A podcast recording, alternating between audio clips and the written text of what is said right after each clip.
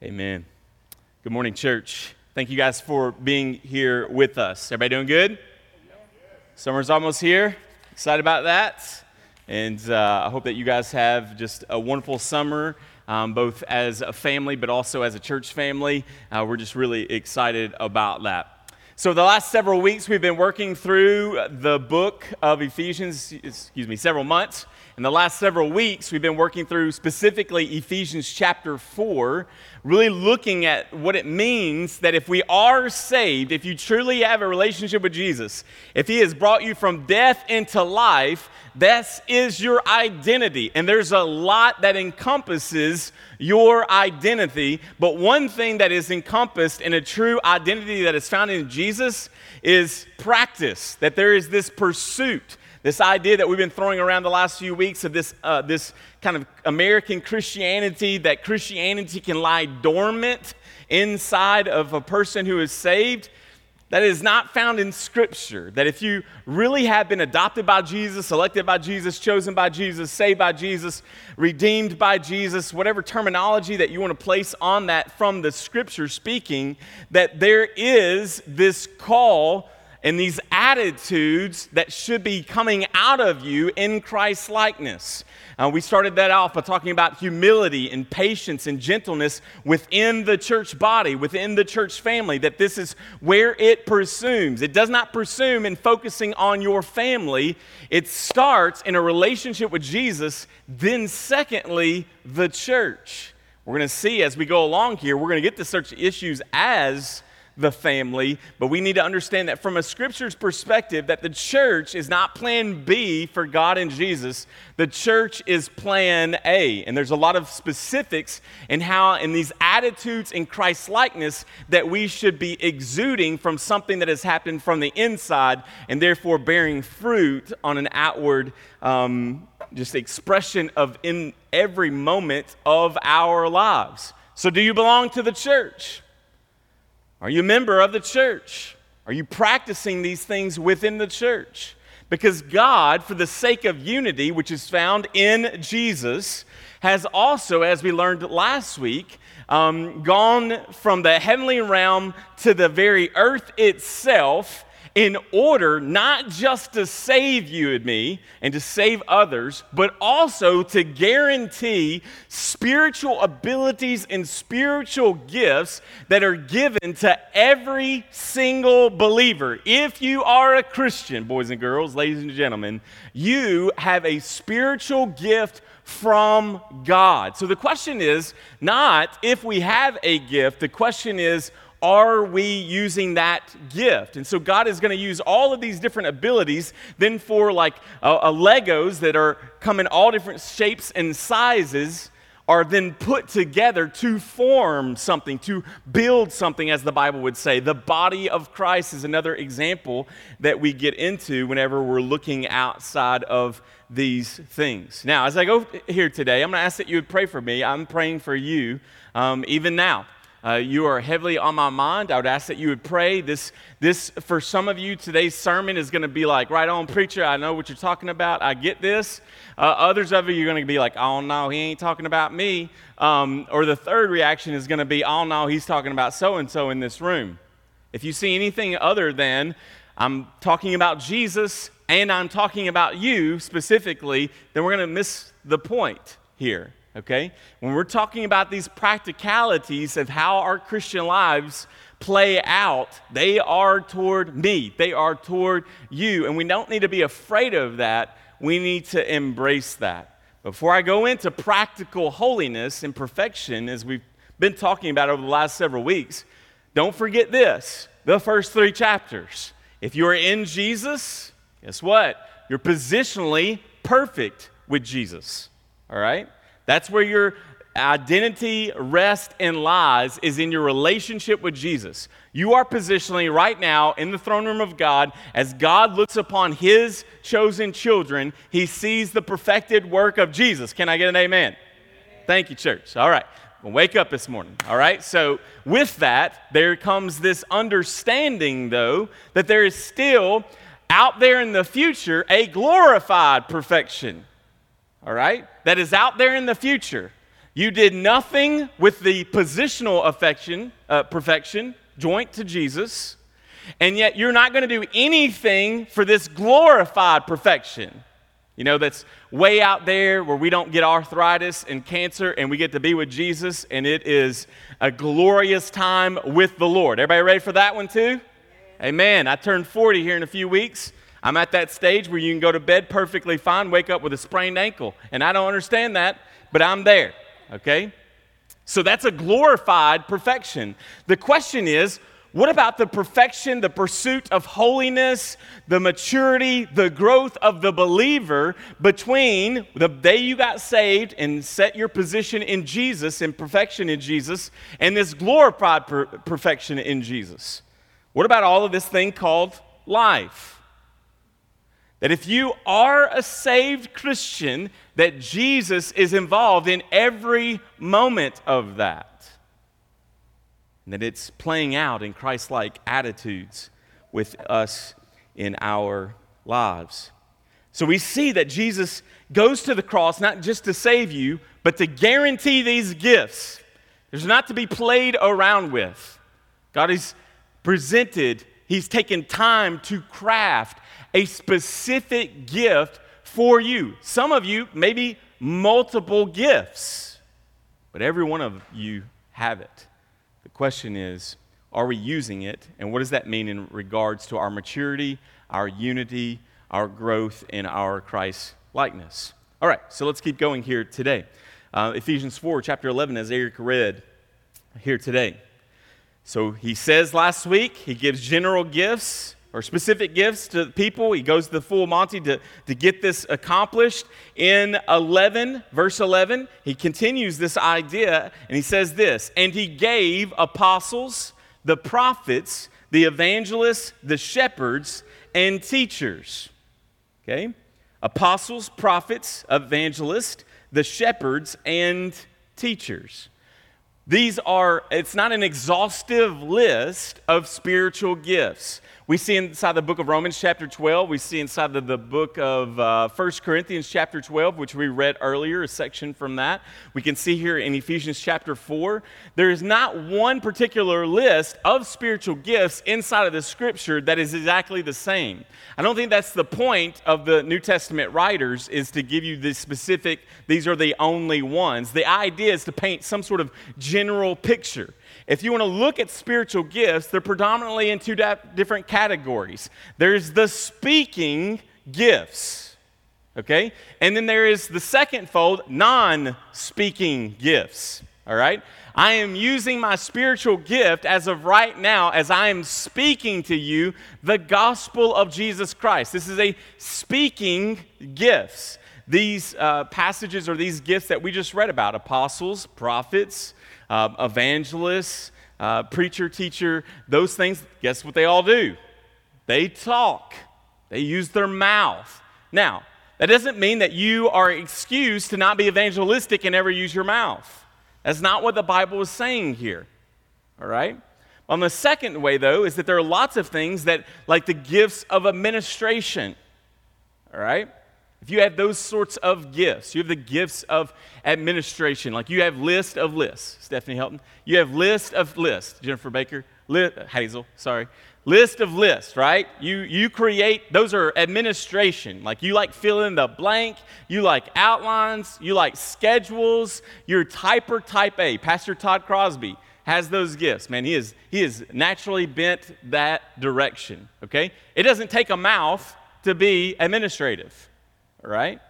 So those are non-speaking types of gifts. So that's an easy way to break down all the gifts, spiritual gifts. Is typically some of them are more mouth-driven, speaking-oriented. Other ones are behind the scenes, getting stuff done, hands, feet, so on and so forth. Okay.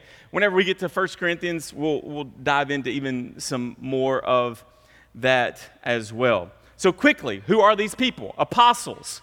There is big A apostle, all right? Those are the 12 apostles whom Jesus came face to face with Jesus and he said to them, Go do this. Apostles broken down means sent ones. Now, there's some b- debate here in this passage among scholars and pastors on whether or not there can be apostles in today's time. Okay? Here's, here's where I'm landing, so don't send me dirty emails this week. Don't contact me after the church. Okay, we can have this dialogue. You may convince me. Okay? Here I, where I am today is, is that, yes, there is no such thing as in 2018 a big A apostle. If you're asking about that, and I want you to know there's a group of people inside of America who believe they are the new apostleship, and they're crazy. I will give you their names after this, all right? So they're nuts. I don't believe in a big A apostles. However, if Jonathan Vanderpool and Hannah Vanderpool came to us and they were like, man, we want to go plant a church, we want to go back to India, we want to go somewhere, then we, as the church, it's not appointed by Jesus per se, but it's appointed, sent out ones from the church, I can handle that. Everybody catch the difference there? One heard it from Jesus, right? Knocks, knocks Paul off the horse, right? You're my man go be sent, right? The other ones are coming from the church. Prophets. Prophets are not all these weird, quirky people that show up on late night television in the name of Jesus to tell you the future. Prophets simply means a messenger of God. Now, inside the Old Testament and inside the New Testament, we see capital P prophets, do we not? Moses was one of those guys, Elijah, Elisha, all right? John the Baptist was the last Old Testament big P prophet, all right? So if you're talking about that, brothers and sisters, this is before the scripture was can- canonization of the scripture. So God used these mouthpiece. They, God spoke directly through them, out their mouth, told them to write these sorts of things down. Those are big P prophets. Now, if you want to say that there are big P prophets now, then men, you have to have a discussion. I would not say that that's in existence. However, small p prophets, someone speaking the scripture in the name of God, saying that this is the truth, not coming up with stuff off the top of their head, like a lot of Christian bookstores will publish this junk, but stuff that is, is from the scripture. They're preaching the word, small p prophet, then I, I don't have a necessarily a problem with that. All right? Can everybody understand this? Apostles are the sent ones, prophets are the messengers of God. The next thing that we see is the evangelist. Who's called to evangelize? Who are called to be evangelists? Every one of you in this room. However, we see inside of Scripture that there are these certain people that have been gifted in a powerful way that when they do it, no matter what kind of context it seems like, that man, they share the gospel and people are just quickened to the heart to know Jesus. All right? Those people are annoying to me. All right? In the name of Jesus, with all good Christian love, right? Humble, patient, gentle. I say that, okay? It's crazy because, man, I, I want people to get saved. And I'm going to be very honest. It's never been a hallmark mark of my ministry. It's not that I don't preach the gospel. It's not that I don't call people to repentance. It's not that I don't share the gospel to non Christians, to go to foreign missions. It's not that I've done any of those things, but I do not have this big long laundry list that I can roll out like Billy Graham and say, man, thousands, millions of people came to know Jesus when I preached the gospel. However, brothers and sisters, there are people who do do that. Okay? Now, some people believe that evangelists are only people who take the word of the Lord, the gospel message of Jesus Christ, to unreached people groups who have never heard that. Maybe, there may be some truth in that. Um, but I would say a lot of what we see inside of actual missional missions is a lot of this, it's evangelism, okay? But I want you to understand something. Evangelism is not door to door salesing to the point to where you knock on somebody's door, get them to say this prayer, and they'd be like, I'm out. Check. KBC is going to love that, all right? That's Kentucky Baptist Convention, in case you didn't know my words. All right? So that is not evangelism.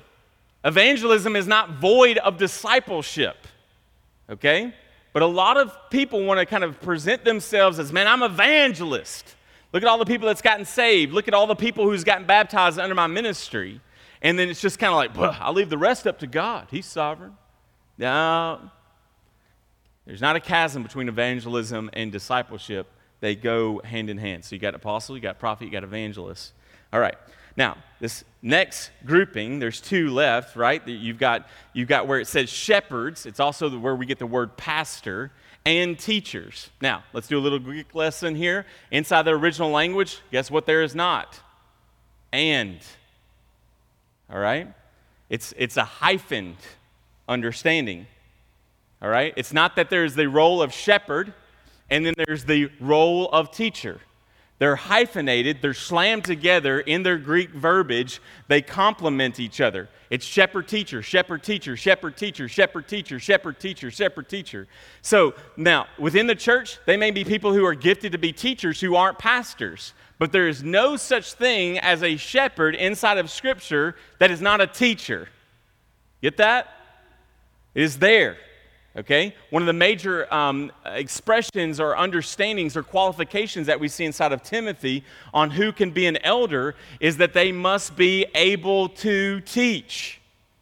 Okay? Now, for some of us, in my calling, I am the shepherd teacher, primary pastor teacher over this. I kind of set the tone. I work with the, uh, the other elders that we have. I do a majority of the preaching. I'll preach 36 times this year. I keep trying to decrease that every year in order to let young elders and people who are aspiring to do that. It's not that I don't want to preach 52, but I don't think that's good leadership. All right? I want these guys to grow in their craft. They're called to do it. All right? So if you can't preach, you cannot teach, God has probably not gifted you then to be an elder. All right? And that can come in a lot of different ways, but we need to, to get that, all right? That there's preaching, there is teaching, all of those sorts of things. Now, listen to why God, listen, who gave you these? Jesus did, and He gave. Your pastors, your apostles, your prophets, your evangelists are gifts to you from Jesus. Some of you right now are shaking because you've had a terrible experience with a pastor. All right? But they are God's gifts to you for a specific reason. Let's look at what it says, verse 12. To do what? To equip the saints for the work of the ministry, for the building up of the body of Christ. To equip the saints for the work of the ministry, for the building up of the body of Christ. All right, when we look at this idea of equip, the word picture that we get inside of the, the, the, Greek language here, it means to mend, repair, to make whole, or perfect. I'll get back to that in just a second. All right? It means to help one get into a position where they are trained and useful for something. Um, there's also this picture inside of the Greek language in different stories where it means the mending of broken nets. So you have a, a broken net here, uh, net here, you equip it, you fix it, you mend it, and then what can you do with it? You can broadcast it again, right? You can use it as a net again. But if the net has all kinds of holes that aren't mended, if they're not equipped, then it is unusable. So the Bible here tells us that pastors, these other people, I'm specifically going to use shepherd pastor a lot today because that's, that's my gifting to do. And so, in that, there's my responsibility in this gift that Jesus has given me as a gift to you. Sorry. This is all you get, right? As you, what you get here is this, this idea of, of also of setting of bones that this is my responsibility that if you have a bone that is disjointed that you put it back in place in order that you can use it. What do i often do? What does justin do? What does pastor todd do? We teach the word and how to apply the word. That is our calling. That is our equipping um, there have been seasons in my life where I've gotten really into physical training. I used to be a gym rat. I wanted to become a personal trainer on the side, all of these sorts of things. I was doing all sorts of things, and to get, get into shape, I had what is known as a personal trainer. Anybody out there had a personal trainer before? And I don't care if it's the 98PX guy on Jane Fonda, you know, whatever. You've got somebody on a screen or somebody at a gym that is personally training you. Now, when you go to a gym to be personally trained, um, the, the trainer doesn't walk around and lift all the weights for you, and then you get to leave and say you had a workout. What's he or she do? Takes you to the gym. He shows you, she shows you how to use the equipment. St- he or she is standing over there. You know, they're, they're counting at you, and you're like, shut up if you don't get to 10 quick, right? And they're, they're saying, hold it, hold it, or use this machine, use this cable this way. I saw a guy the other day doing bench press. He slapped all kinds of weights on there, and this is what he was doing. If you ever been to a bench press, you know, you lay down, you're bench pressing, and he was just dropping it down like that right there. Now, he had a lot of weights on the plates. But let me tell you, this don't do nothing. All right? He squats like this too. That's a dance. All right? That every Caucasian person here knows. All right? So we when we really jazz it up. Okay? That is not lifting weights. It's a waste of your time. The trainer, the personal trainer, isn't doing the heavy lifting for you. Who is doing the heavy lifting? You are. They're educating you, they're training you how to use the equipment, but it is your responsibility to do the work. To do the work. We often say inside of health and fitness, what? That we need two things. That if you, I love people like this, I know some personally, they, they will exercise and then eat garbage and then wonder why in the world there's not change happening. Why? Because you need two things. You need diet, what you intake, which is about 80%. See, you're getting all kinds of free stuff today. 80% of your diet and physical health comes in from what you eat. The other 20% is how you exercise, right? So there's intake, and then the output is the actual running, all these sorts of things. This is the picture that we get inside personal trainer, person who is trying to take care of their physical, spiritual, mental health, to grow in Christ likeness. We are here to train, to teach, equip, show you how to do this, show you how to work on that. But, brothers and sisters, it is not our responsibility to get you to do the work. We cannot. It is your responsibility for the heavy lifting. Have you also noticed that within inside of people who get really healthy, and I know that they can be annoying, but they love to group up together. You want to cult really quick, start hanging out with people who like to run or, or like to eat good, right? Or drink Zija, whatever it is.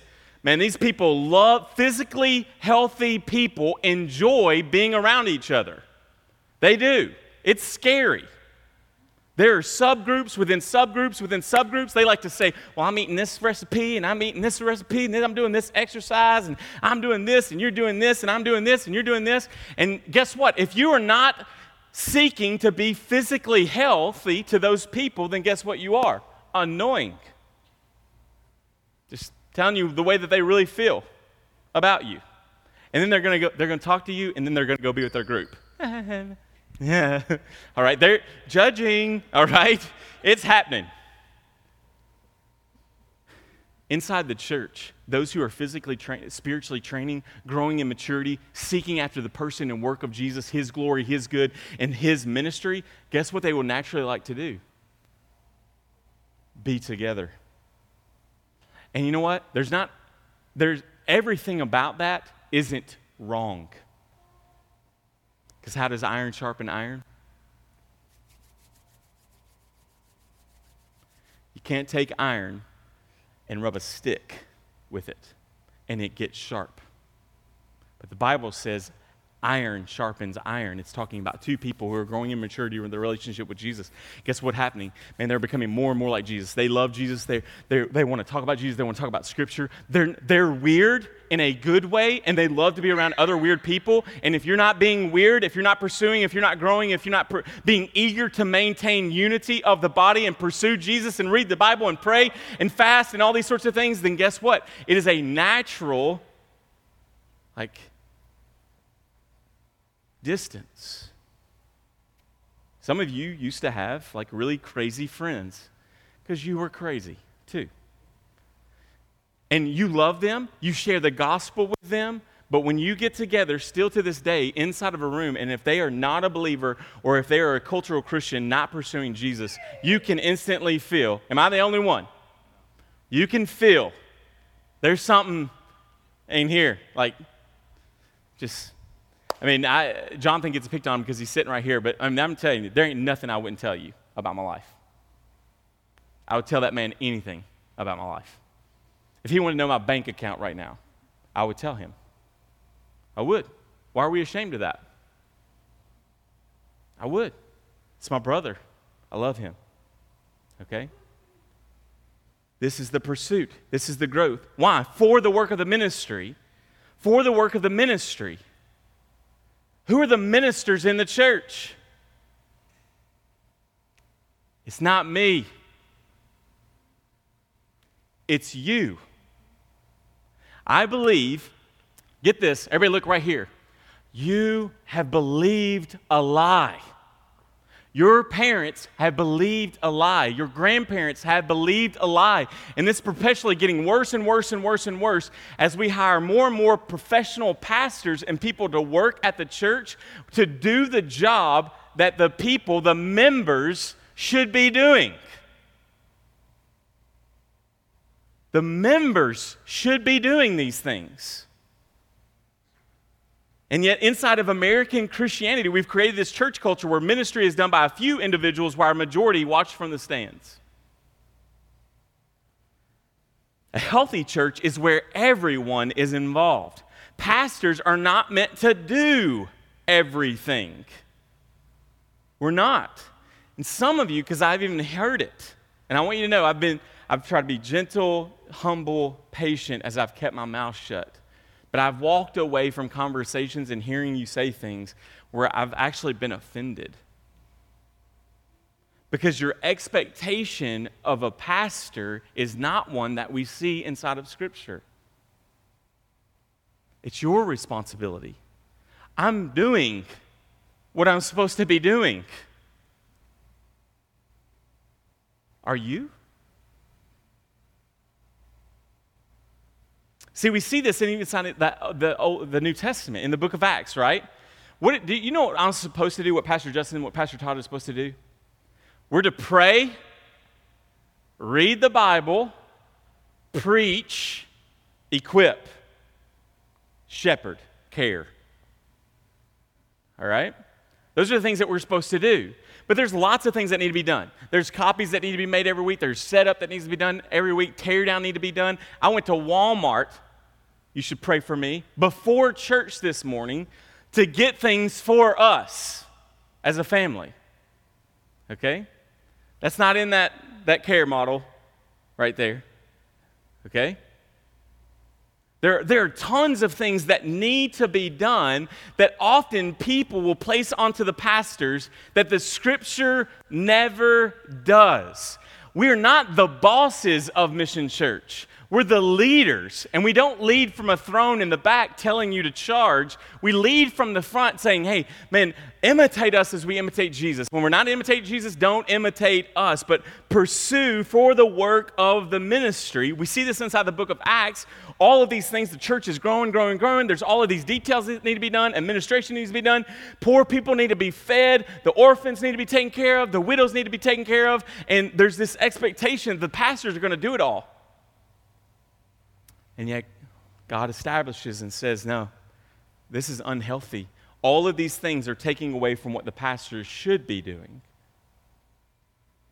And so they instituted something called deacons, right? Which means servants. It's the waiters of the tables. Ministry is, is, is not for pastoring, is not for me to do all of your ministries. It's not for me to come up with your ministry and say, Eric Beeson, this is what this is your ministry, this is what you should be doing. That is not my calling. You know what's supposed to be happening? He's supposed to be maturing, faithfully growing, pursuing. He's supposed to come to us as the elders and say, Man, we need to start this ministry. And then we are going to say back to him, How do we help you do that? We have not because you do not.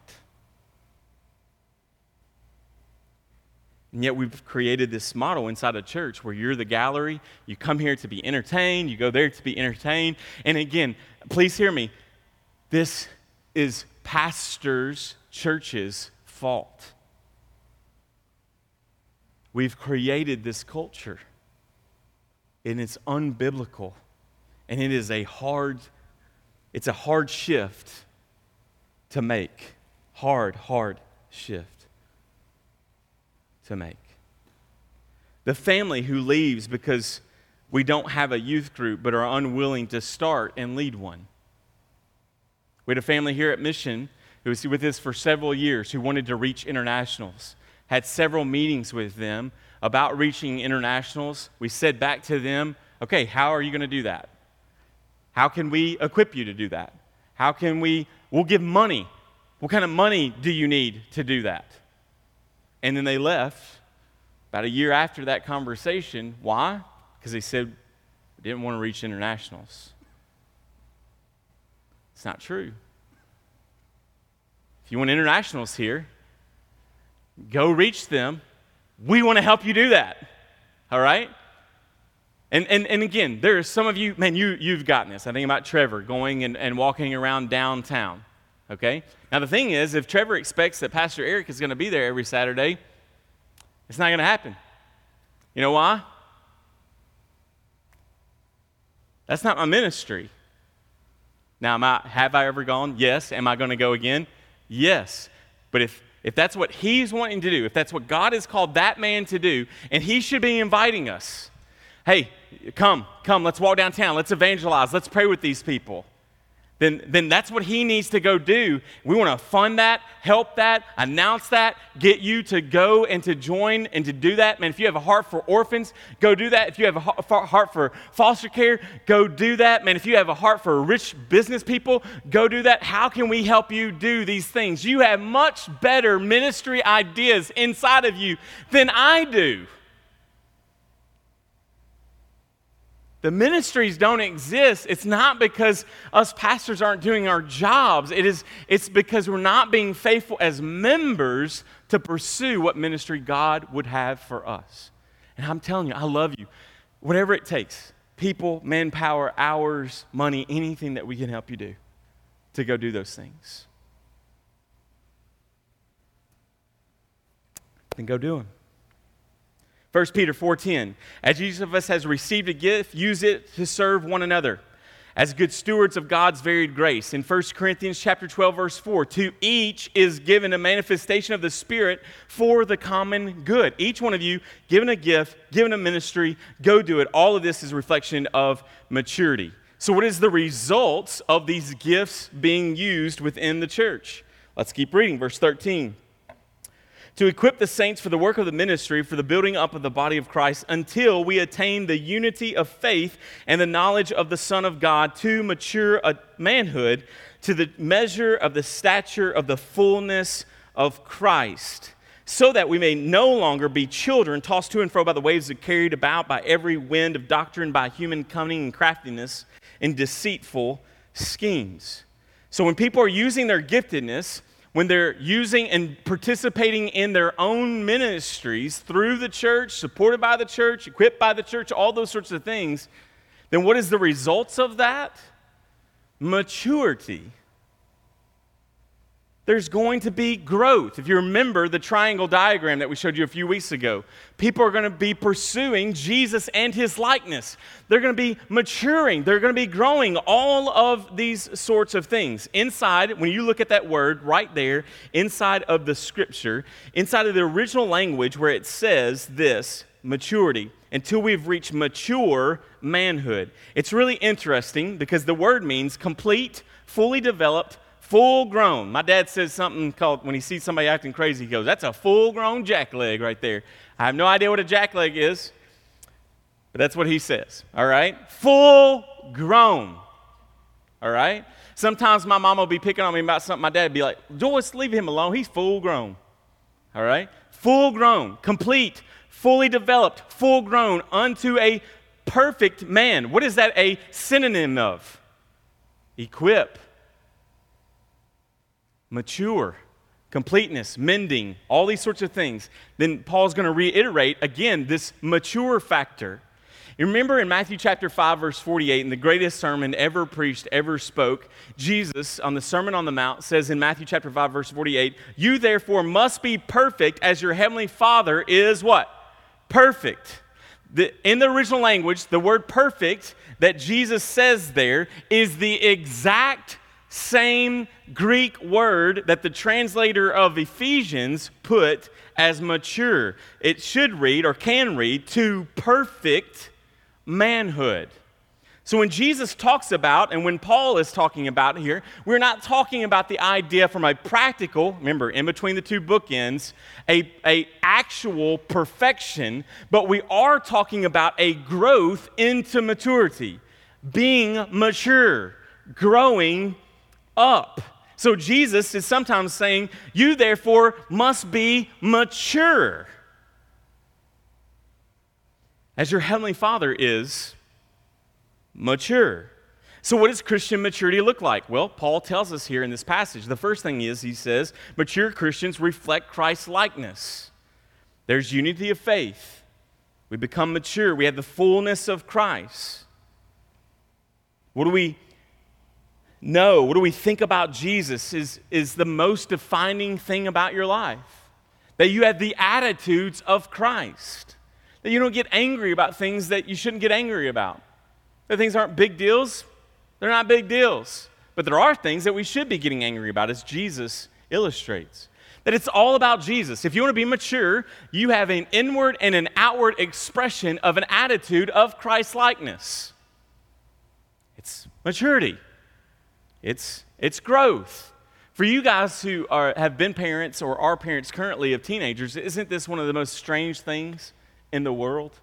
Is that you have a teenager who, in one moment, can make a very adult like decision, and then five minutes later, be acting like a fool. Right? It's the most bipolar experience as you're trying to raise this gremlin you call your child. It's tough. I mean, you don't know. I mean, you, you hear him say something, you're like, man, that's tweetable right there. I'm going to brag about my kids. Snap, snap, snap, snap, snap, snap, snap, snap, snap, snap, snap, snap, snap, snap, snap, snap, snap, snap, flooding our Facebook wall. Snap, snap, snap, snap, snap, snap, snap, snap, snap, snap, snap, snap. All right? Johnny used the bathroom. We all did today. If you didn't, go to the doctor. All right? I mean, it's strange. Snap, snap, snap, snap, snap, snap. And then, but you don't do is edit and post all the times you want to kill them. So you present this picture of this perfect child when they're really the devil. You just gave them some chocolate and they like you for the moment. All right? I mean, you don't have any idea what? What do we call that? Immaturity. But what do we hope? That they don't stay that way. So we're hard on you. Where's mine at? We are hard on you. Hey, I'm up here. We are hard on you, we discipline you out of love because one day the 40 year old Ava acting like a child is ridiculous. So the goal is out here. We're patient, humble, gentle with where they are, calling them always to something out here. Same thing in the church constantly calling, reminding people of the gospel, preaching the gospel, preach the gospel, preach the gospel, preach the gospel, be like Christ. Everyone in here, if you're a follower of Jesus, you be, should be striving for, running for the hot pursuit of holiness, full allegiance to Jesus, fanatic about knowing Jesus and illustrating Jesus' attitude, character, participating in the work of the ministry. We just sang about the reckless love of God. We should be reckless in our pursuit of holiness. We are relentless toward Jesus. He is the standard of our maturity. So we run for, fight for, strive for, pursue, dedicate, mend, equip our lives to the person and work of Jesus. Christians, the church, we should aspire at all costs to be like Jesus. This is what it's like to be around people that are mature in Christ. The second thing that we see is mature Christians, Christians seek deep biblical doctrine. Yes, you heard me. Paul uses the word children here in contrast to what we have previously stated about mature manhood.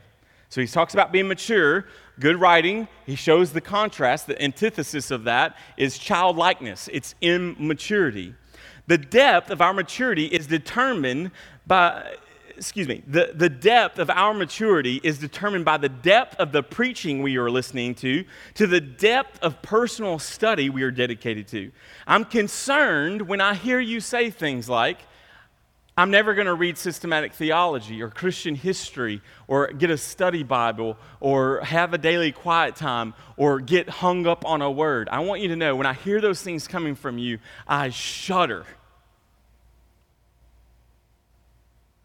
Because it illustrates that you think that those things are for pastors.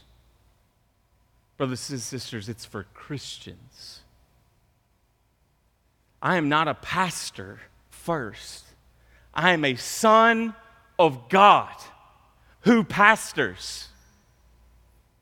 Okay? If I come see you in the hospital, it is not because I'm a pastor, it's because I'm a Christian. It's because I'm a Christian. If I wonder where you're at on a Sunday because you've been gone forever or you skip out, you don't let anybody know, and I check in on you, it's not because I'm a pastor. It's because I'm a Christian. I love Jesus. I want to exude Christ's likeness. My identity is not in the gift that Jesus has given me. It's not in the ministry that Jesus has given me. And man, I've gone all the roller coasters of trying to find my identity and all that sort of stuff. But I want you to know my identity, your identity, if you are in Jesus, is in Jesus. It's son, it's daughter of Jesus. And because of that, He has given you the opportunity to, to, to do the work of the ministry. Paul gives this picture here that of a person. Um, let's let's exactly let's read it for what it says. Um, so that we may no longer be children tossed to and fro by the waves and carried about by every wind of doctrine, by human cunning, by craftiness and deceitful schemes. The picture is, is that the, within the church there is trickery. Within the Christian religion, which is again, in many ways, can be false. There's trickery, there's cunningness, that you will have people. It's the picture of you being on a boat with no sail, no engine, and it's a storm. You know what you are? Scared. That's one thing you are. The other thing is, is you have no control over that boat. So if the waves go this way, you go that way. If the waves go this way, then you go that way. And that's what it's saying about people who are not deeply mature and rooted in the Word of God. Brothers and sisters, the time for biblical ignorance and the lack of pushing away from theology and doctrine, and guess what? We should all be nerds in here if that nerdness means that we are pursuing after Jesus, that we long to know Jesus, the Jesus of the Bible. It is not for just the pastors, it is for us, the membership of the body of Jesus, to pursue together. We want to know this Jesus because I'm here to tell you there are people who I've walked hand in hand with today who preached, taught, evangelism, spoke in tongues, levitated into rooms, the whole bit. And guess where they are today? Not with Jesus. Not with Jesus. Why? This, weren't, this wasn't their anchor. I can give you a list of preachers of megachurches who no longer practice scriptural biblical Christianity because this wasn't their anchor. Culture started adjusting. Well, what about marriage? What about homosexuality? What about adoption? What all these sorts of things? And guess what they did? They caved. They gave in. That is not the word. The word is this anchor. Mature Christians seek biblical doctrine. Now, do you have to teach yourself New Testament Greek like Todd Crosby did on his free time? No. Praise God. I got a lot of degrees, can't speak a lick of Greek, but I can look it up on a computer. And they got this cool thing now. It's got a little speaker next to the Greek thing, and you push it and it goes, all right? Sounds like Klingon. And you don't know the difference of what I'm saying, right? Unless you know Greek. But there's all these tools and resources. It doesn't mean go run a marathon today. Let's go walk a half a mile today at your pace toward maturity, toward growth, toward these things. We'll wrap it up. response, challenge. Listen to these three passages, and then I have something to share with us. Colossians 1:28. Him we proclaim, warning everyone and teaching everyone with all wisdom, that we may present everyone mature in Christ. This is Paul speaking.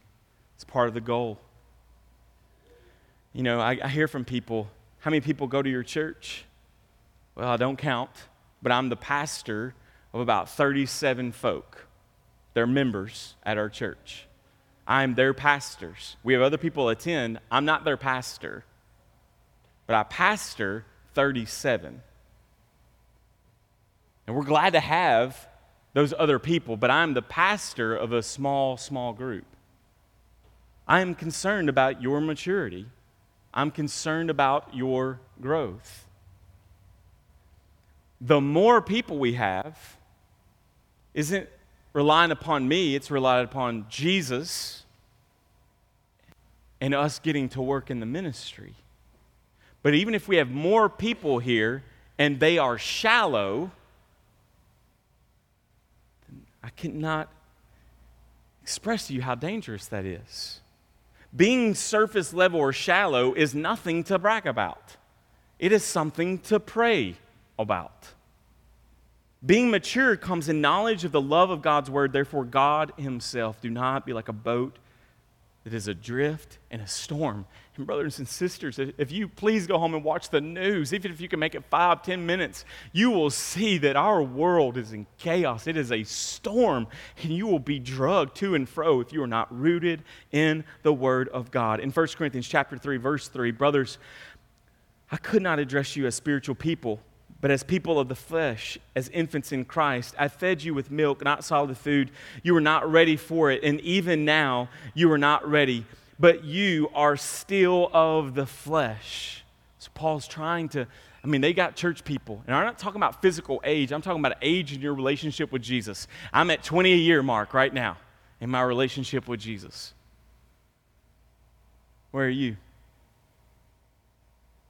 And yet, Paul is coming to them and he's saying, hey, you should be here in maturity, but you are way back here. And I want you to know, I'm, I'm, please hear me. I know some new Christians that are way more mature than people who have supposedly been walking with Jesus for years and years and years and years and years. And then there's the vice versa of that. Maturity is not based on your age, physical age, but it's it's measured by your pursuit. And Paul's saying, man, I'm trying to address you as something, but you can't handle it because you're too immature. 1 Corinthians 13, 11. When I was a child, I spoke like a child. I thought like a child. I reasoned like a child. But when I became a man, I gave up childish things.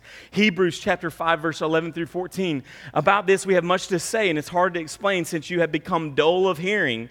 For by this time, you ought to be teachers. You need someone to teach you again the basic principles of the oracles of God. You need milk, not solid food. And that is not a compliment. We all get weirded out when there's an older kid still breastfeeding, don't we?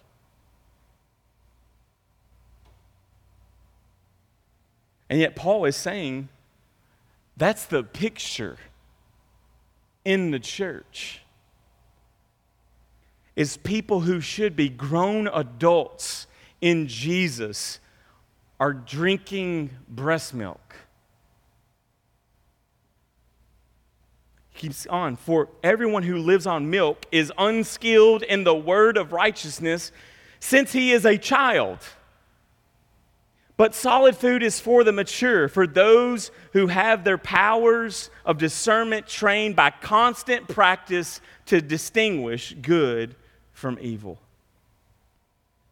Within the church, brothers and sisters, no matter if you got hair, don't have hair, if it's gray, if it's blonde, if it's from a box, whatever color it is, whatever age is placed upon your life, that is not a direct reflection of your maturity in Jesus.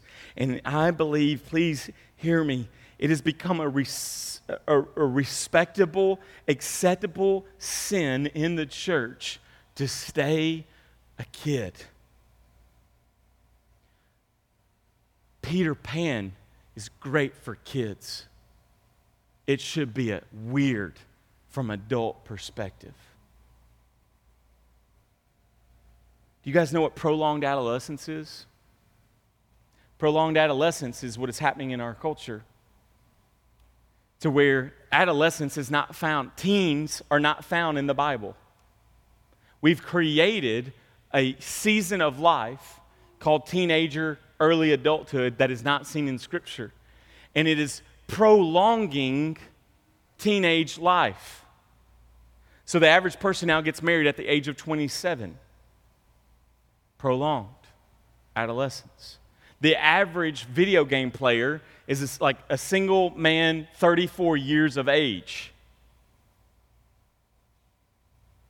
We often, in some circles I run with, they call these guys bands. You know what a band is? It's part boy, part man. It's a boy who can shave. Girls never marry one. He can grow a beard, he can have a full time job, he can even get education, but he acts like a boy. Run from him. And yet, they are predominant in the church. Prolonged adolescence. There's a time to be a kid.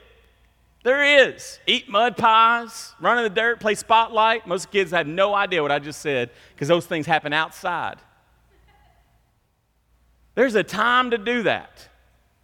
But this week, in our own news, a family had to go to court after sending five letters to their 30 year old son who refused to get a job, and they had to go to court to have a judge tell them to get out of their mama's house. And I'm telling you, I'm watching this, I'm like, oh, that joker.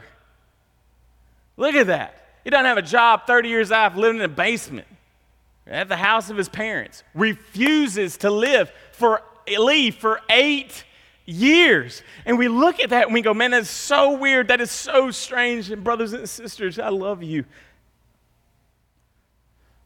But it's in the church too. Pastor, commentator Tony Merida says this every member should grow up and use a towel, not wear a bib. Close. What is your ministry? How are you using your spiritual gift? How is your attitude in regards to serving the church? How much of your time, talent, and treasure reflect how valuable you see Jesus is. Brothers and sisters, here at Mission Church, I don't know about you, but I want to go really deep. I want to go really deep. And I'm not, I'm, not, I'm not opposed to going wide as long as we don't go wide at, at the, the price of going deep. So if we go deep, and what, if you grew up in church, mm, and hmm, hmm, all right, we, we want to go deep, plow plow deep. I'm not opposed to wide. I'm not opposed to growth out this way, more and more people. I'm not, I'm not opposed to all of that as long as it doesn't come at the price of, of going in depth. And when I'm talking about depth, I'm talking about maturity. I'm talking about holiness. I'm talking about maintenance. I'm talking about equipping. I'm talking about heavy lifting. I'm talking about good attitudes, Christ likeness, all of those things. But for in order for us to go deep, we must first grow up. Let's pray.